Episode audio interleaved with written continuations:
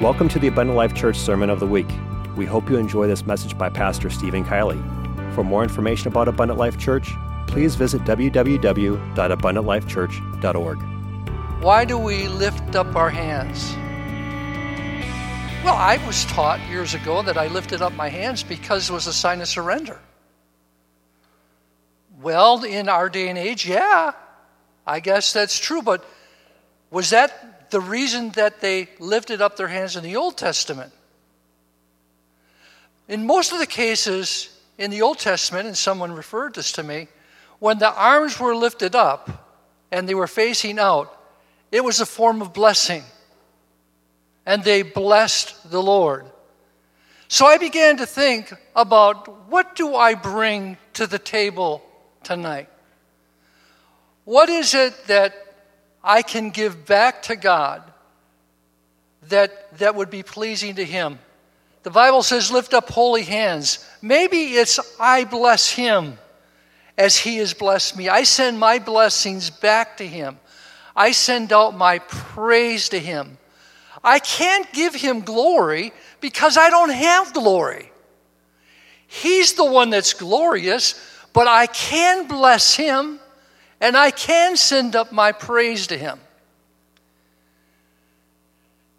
So that's how we start. That's our first step in our journey tonight. And I'll tell you what, friend, I've had nights where I felt a lot more comfortable about what I was going to say than tonight. And uh, I'm going to try to stay on a, a, a somewhat narrow path, but I'm also going to be open to the direction that God's going to lead me. Now, I say that because this week in my Bible reading, and I'm all different than you guys. I, I started in the middle of the year, so I'm still in the book of, of 1 Samuel. You know, so some of you are on the other side of, of Mark already and Luke. But every time I get to this place in my Bible reading, I have the same question come up. I've been reading about David.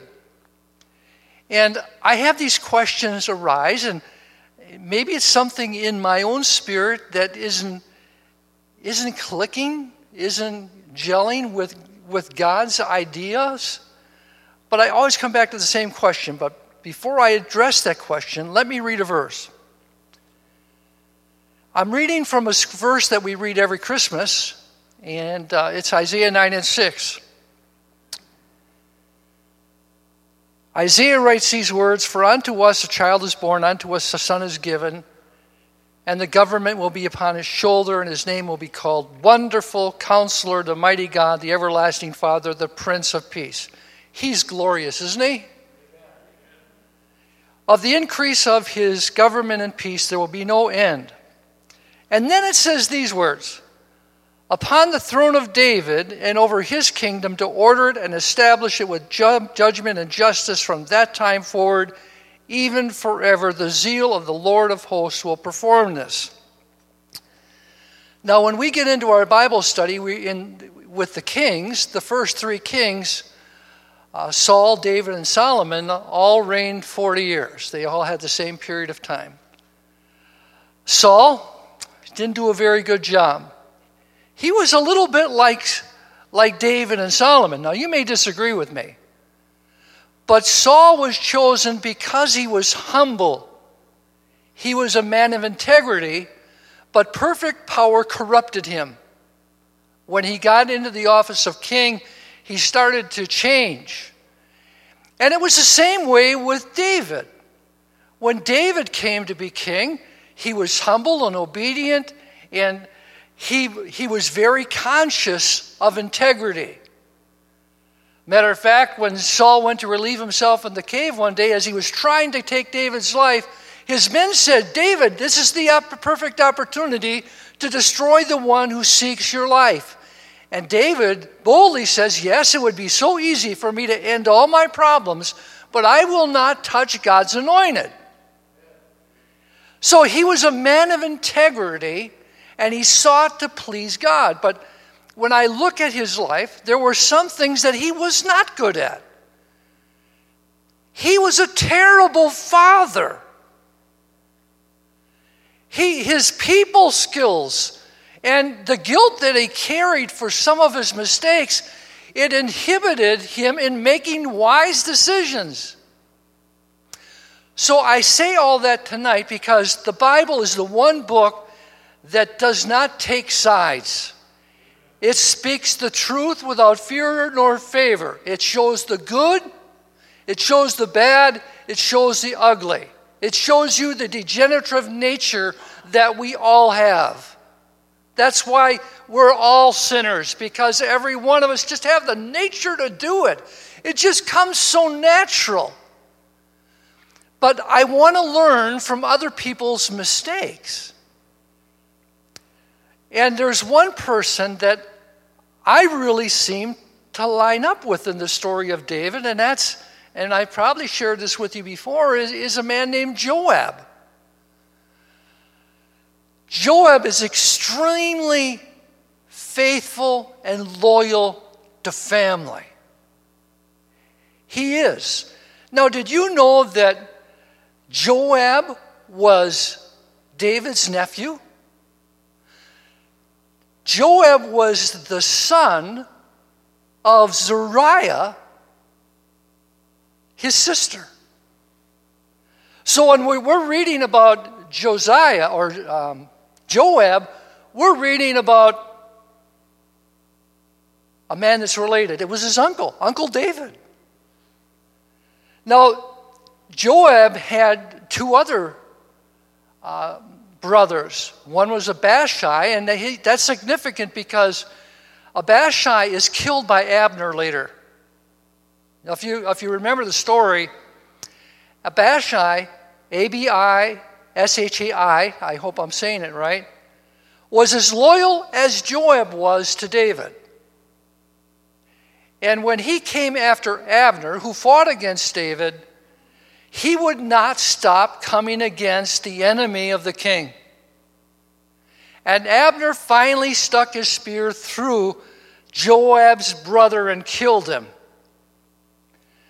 Now, Joab is extremely loyal to family, and that left a mark on him. David, uh, in the beginning, honored the loyalty of Joab. Matter of fact, to show you a little bit more about the nature of, of Joab, you ever hear of a city called Jerusalem?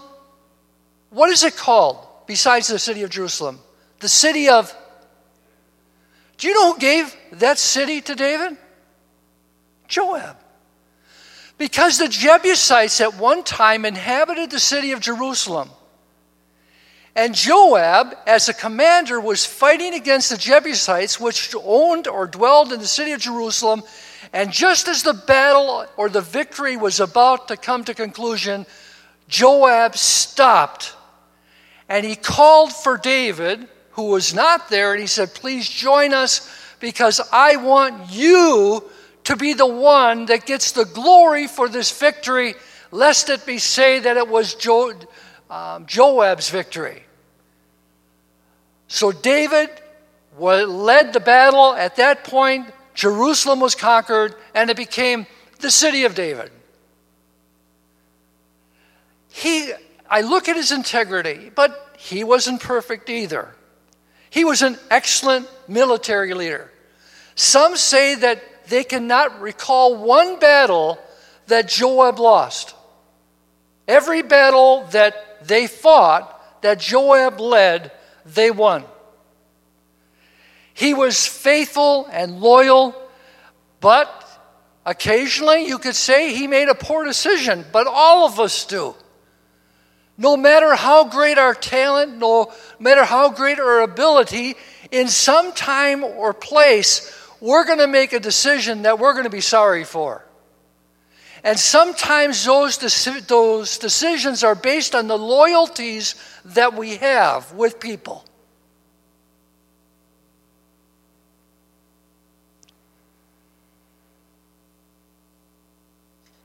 I look at, and I'm, I'm probably not going to follow my notes because I just, I just don't feel like I, I want to be confined to the notes tonight. I want to be able to be led through this a little bit. I know the material. How many times did David make a terrible mistake that Joab had to fix? Remember Tamar? Do you remember a man named Ammon? They were brother and sister. They were David's children. Tamar was David's daughter. Ammon was David's son. They had different mothers. David had quite a few wives and concubines. I've lost track. I thought there was only three or four, but I began to realize there were ten alone when Absalom came, that he left ten of them behind. Can you imagine trying to get ready in the morning? I'm just teasing. That was a light thing, but it would be crazy. Would that many, only one bathroom? But here's what happened, and I, am going to try to get through the story rather quickly. Amnon said he loved Tamar. No, Ammon didn't love Tamar. He lusted Tamar.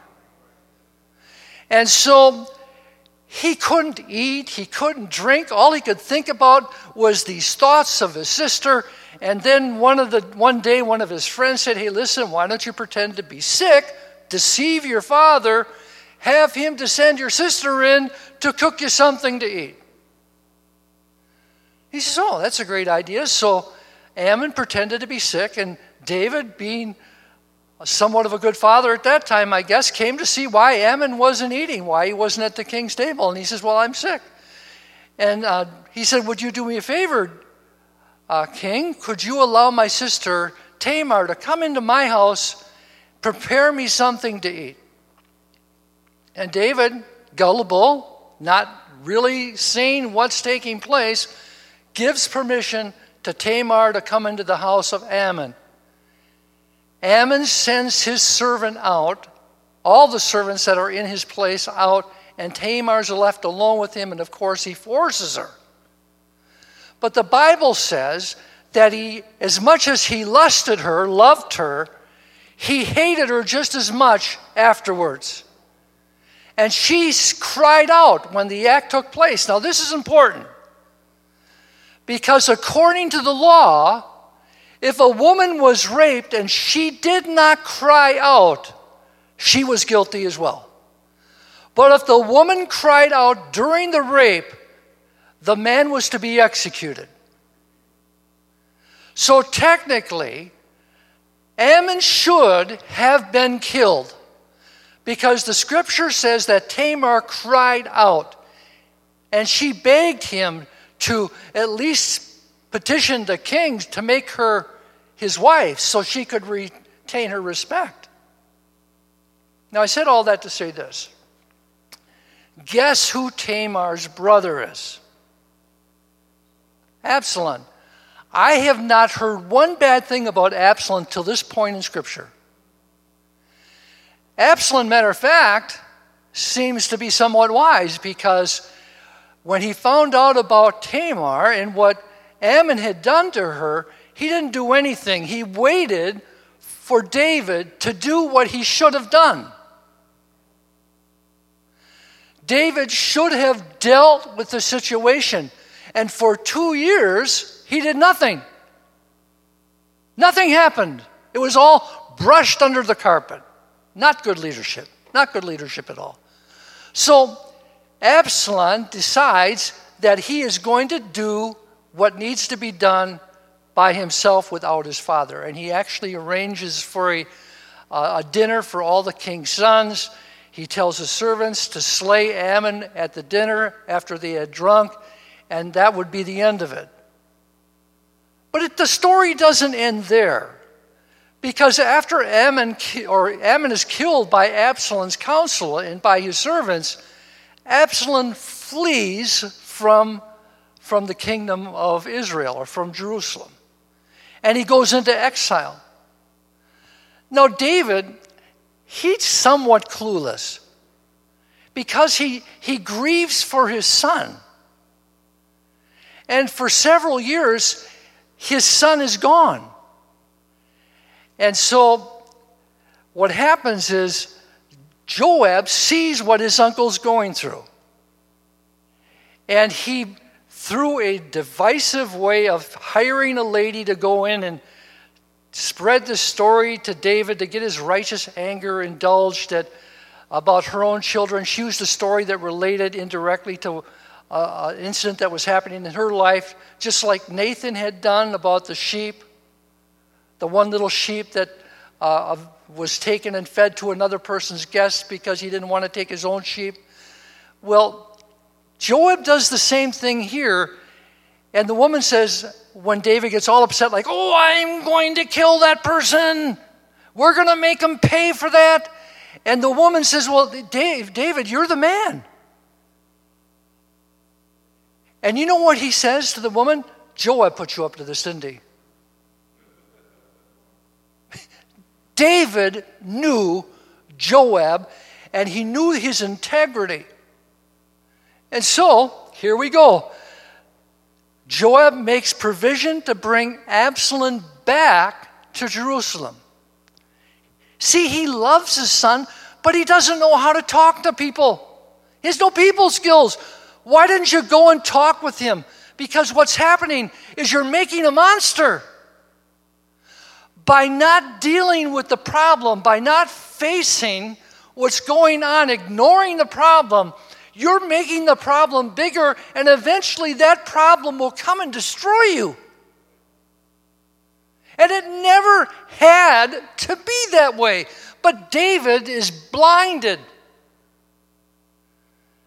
Now, here's the scoop Absalom comes back.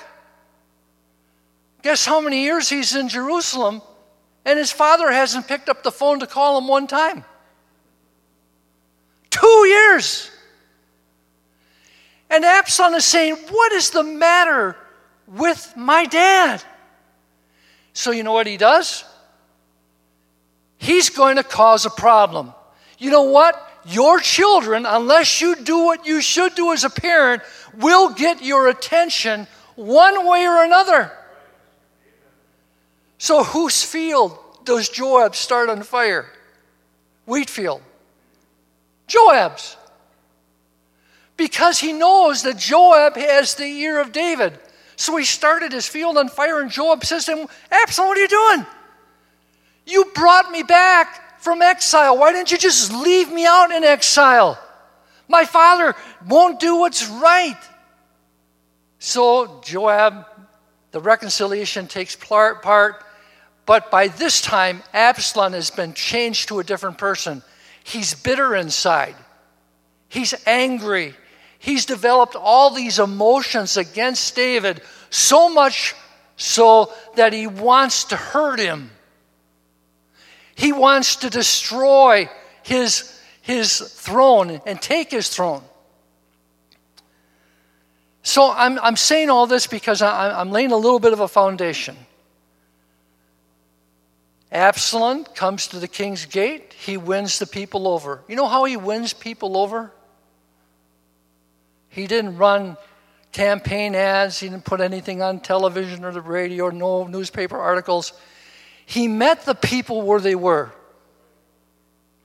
He met them at the gate. He dealt with all their problems. He ministered to their needs. And the people fell in love with Absalom.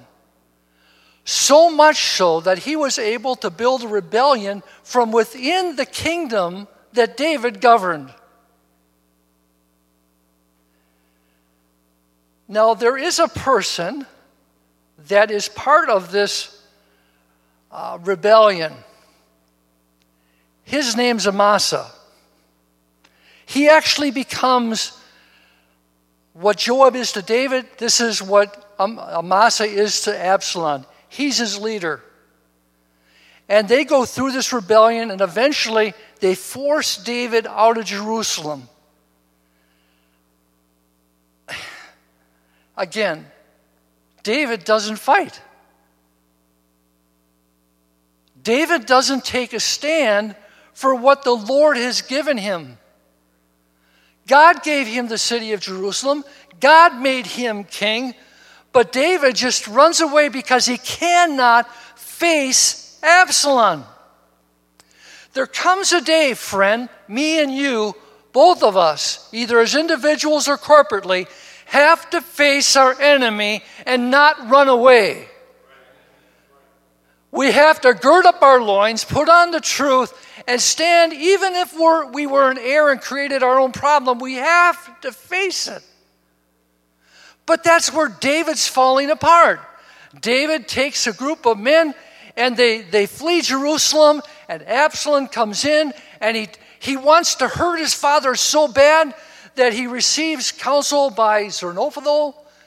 I really pronounced that one really bad. You'll never even be able to find it in the concordance the way I pronounced it. Who is his counselor and says, You know what you can do to hurt your dad? Embarrass him in front of everyone. Take his wives, great husband. Another thing about David bothers me his 10 wives, concubines, he didn't take them with him. He left them back in the palace to clean the house. Make sure you keep it all nice and clean. Knowing that Absalom was going to take over, he left people that were his family or his wives behind. Well, you know what? You know what Absalom does? He says, I'm going to take what's valuable to him that he has left unguarded. He left them unguarded, and I'm going to take all 10 of them, and we're going to put a tent on top the palace, and in sight of all Israel, I'm going to show them how I feel about my father. Now, Absalom is almost denoting the characters of Satan. He wants to hurt us in any way he can, especially publicly through humiliation. But David still doesn't respond. Even with his wives being humbled and compromised, he's still hiding. And because he bears such guilt, because of his lack of duty to his son, he tells Joab and those that are with him, when we have to face him, don't hurt the boy. Do you know how many people died in that battle? Do you know how many innocent soldiers died because David wouldn't stand up? 20,000 men lost their lives because he could not exert his leadership, because he let himself fall into the the feelings of guilt because he was a bad father, that he hadn't done this, and all of a sudden his judgments were no longer good. But Joab, his nephew, is still faithful to David. So we know the story when David, uh, when Absalom's fleeing from Joab, his hair gets caught in a tree, and he's dangling there, and Joab realizes the only way to stop this rebellion and to stop the loss of life is to do something that David should have done. And he slew Absalom. And later on, he slew Amasa. And I'm not going to get into that long story, which was the leader of, of Absalom's army. But that's, this is very interesting. I have to go back at least a little bit to this. He was furious with Absalom, uh, with Joab for killing Absalom, just furious. How could you kill that man? You know, it's my son. And, well, 20,000 dead bodies out here is a good start. Your 10 wives defiled, that's another good start. Um, but he says, you know what? We're going to make Amasa the leader of my army. He takes the leader of Absalom's army, Amasa, and he fires Joab the one good thing he's got going for him, and he puts a rebel who was going to kill his own, was killing his own men in charge. Oh, can you imagine how Joab felt? Here, I'm trying to do my best to help you. i have been giving you counsel. Hey, David, don't you remember the time that I counseled you not to number the people of Israel? Do you remember that? When Satan tempted you and you were listening to his temptation because you were listening more to his voice than God's voice at that time and you decided to disobey God. Do you remember that 70,000 people died because you wouldn't listen to my counsel? Now we're talking about 90,000 people have died because you just won't seek good counsel. And so David puts Amasa there. Well, guess what? There's another rebellion. And David tells Amasa, I want you to go and gather the people together because in this rebellion we're going to fight. Because they're, they're raising the enemies of, of King David, they're rebuilding uh, uh, an army. So Amasa goes out, and because of his reputation, because of all the things he's done, it's very difficult for him to build an army to fight against, to fight with David against this army of, that's being uh, brought again from those that followed Absalom. And this is where Joab intercedes again. Joab went out to meet Amasa, and he finally got a group together, and he killed him. He killed him, he ran a knife right into his stomach, and he killed him. Because Amasa was no good either. He, would, he had no respect, he had no leadership, and he was David's enemy and had fought to kill him himself. Amasa was his intent was to kill David, to kill Joab, to kill all those people. But David takes his enemy and makes him a place of authority. So Joab steps in and corrects another thing. So that leads me to this point. Now it's getting near the end of his life. The Bible says that David is roughly 70 years old. And he's, he's cold and feeble. And you know, I read that, my brother. really? I was reading some of the reviews or statements about him being 70, and they said, Really? At 70 years old, he was old and feeble and couldn't do anything? And I'm saying, I don't, I don't know if I feel good about that or not. I'm only two years away from that. Matter of fact, the only good thing that it got out of it is they hired people to sleep with him at night because he was cold all the time. And by the way, that's the reason that I exist in my household. I wanted to see a laugh. I do cook too. That's the other reason. No, I do. I don't mean to make fun of my wife. I love her with all my heart. We're shooting. Can I just take a side trip? My wife is sleeping right now because she works tonight, so she won't probably see this. Do you know what she's planning? She's writing the invitation out. She spent the whole day writing an invitation out for our wedding anniversary, our 50th. I said, honey, that's eight years away.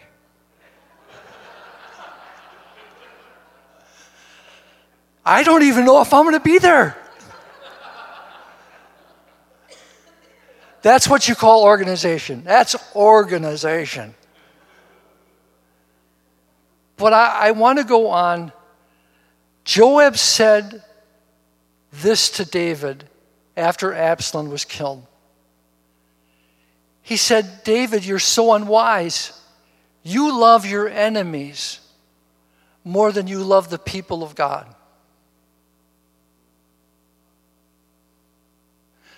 You love your enemies more than you love the people of God.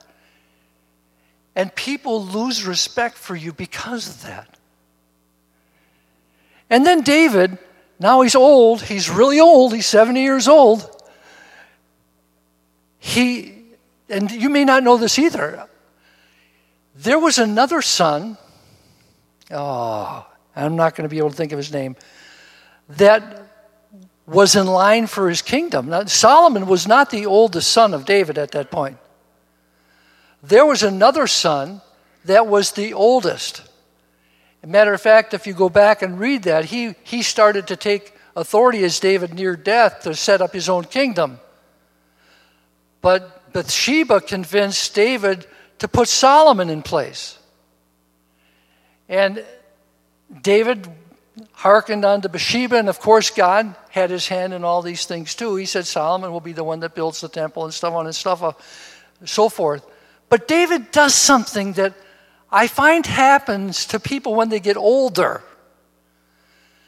Now, I have been a minister for 40 years, a pastor for 40 years, not counting the two years that I was a, a local license.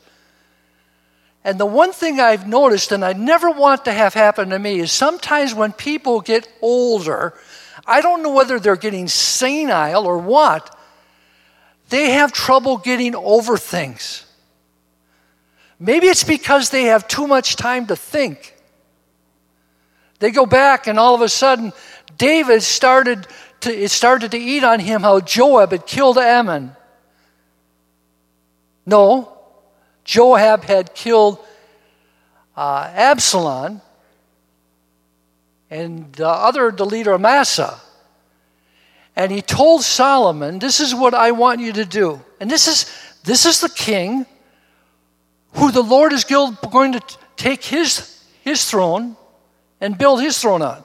And I'm saying this because I'm being honest with you. I have, a, I have questions when I read Scripture, and I say, Lord, I want to understand that. I want you're going to build your throne on the king, on the, your kingdom on the throne of David. What does that mean? I, I, when I look at David, I don't see a very good throne.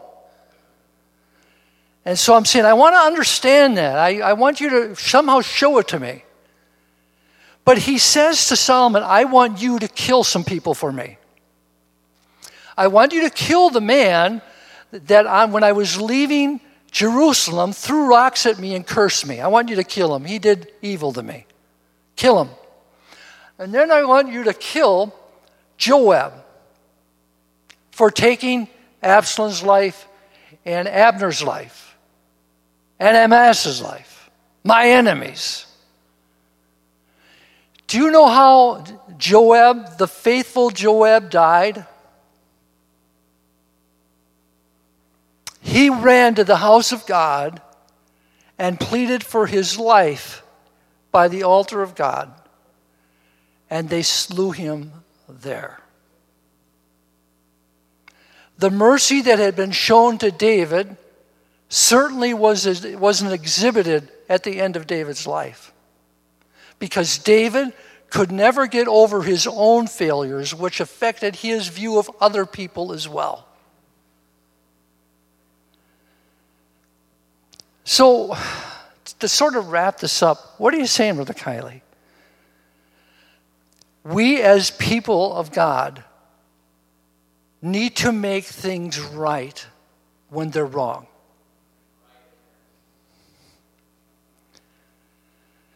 I think my brother Rick will agree with me, and I'm just being open. You know, this is this is like a breakout tonight. We're just talking, okay?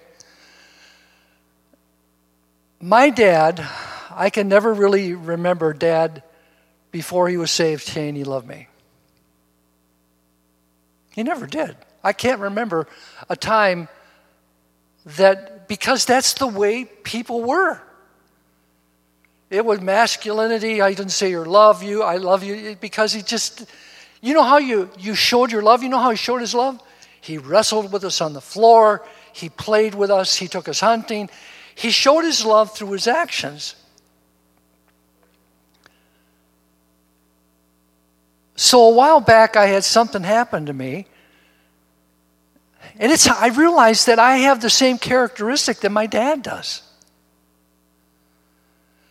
That it's hard for me to tell people that I love them.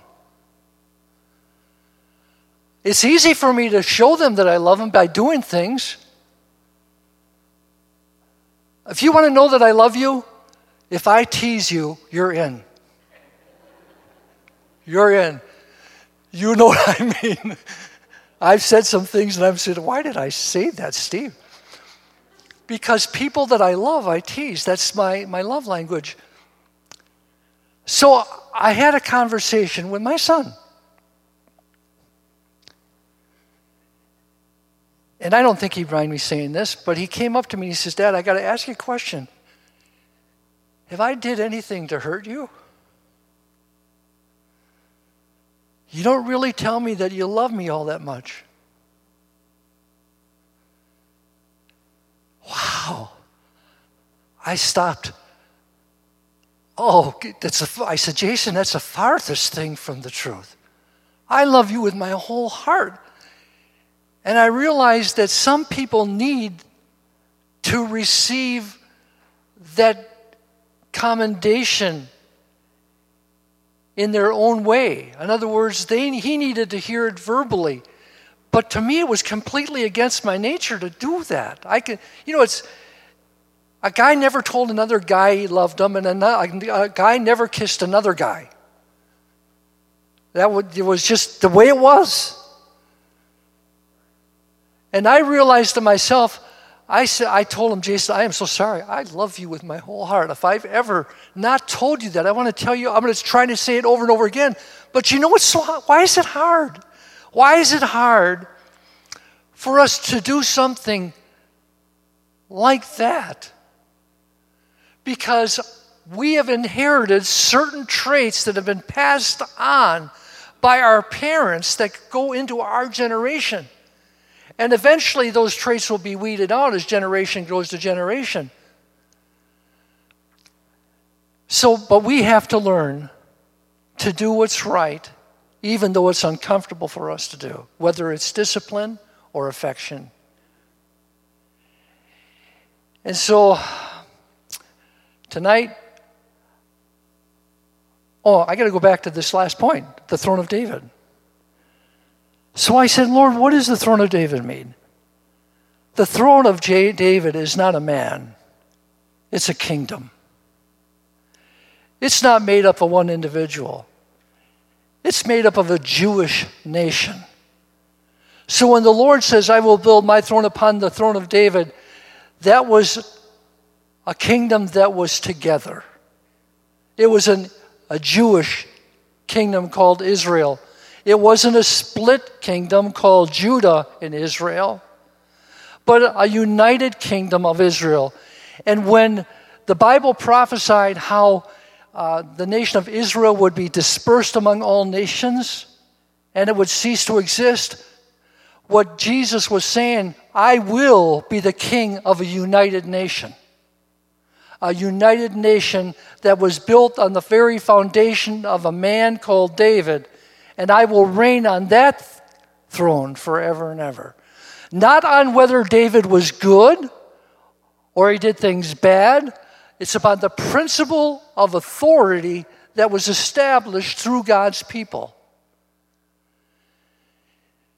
So just because I'm a minister doesn't make me any different than anybody else.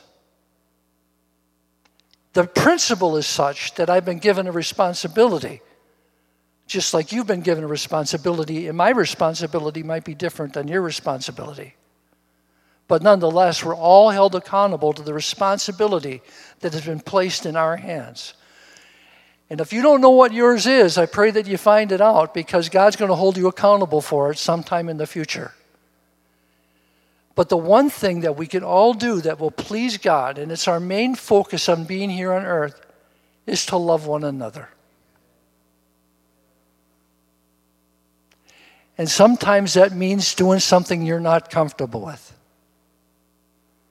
Sometimes it means admitting you're wrong and making the wrong right. He, he could have solved, David could have solved all of his problems if he would have just got the horse out of the stable and rode over to Absalom's house and said, Absalom, I was wrong. I should have, I should have corrected the problem. Please forgive me and 20,000 people would have never had to die. But David felt uncomfortable doing that because he himself came from a broken home. Oh, you didn't know that, did you? Do you know why David was in the field minding the sheep and why they didn't call him up when Samuel came? Because he was the outcast there were family problems there, and I, I, I encourage you to go back and read about David and his heritage in the home of Jesse. They didn't even consider him hardly part of the family. That's why the brother, when he brought, brought the cheese and the things during the battle with Goliath, they ridiculed him. Oh, what are you doing here? So he came from a home that was dysfunctional, and his home was dysfunctional. But we can change dysfunction into function by following what God tells us to do. So let's stand together. I think that's a good place to sort of wind it up.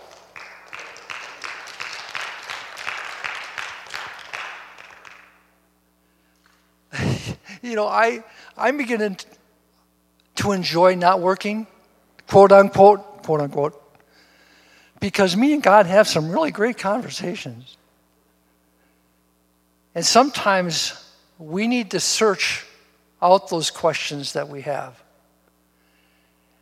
And I need to realize that I'm my weaknesses are only against me if I don't correct them. And that if David can be the friend of God, I can be too. Lord, I pray tonight that you'd have your hand upon each and every one of us, that something that was said tonight, it would find a place in our hearts that help us to make us better Christians, more sensitive to what you would have us do in the role that you've called us to fill.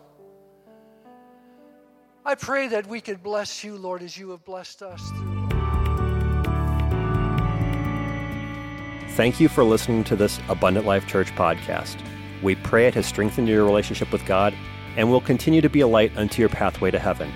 If you have any questions or comments regarding this podcast, please telephone our ministerial team at 262 965 5177 or email us at info at abundantlifechurch.org.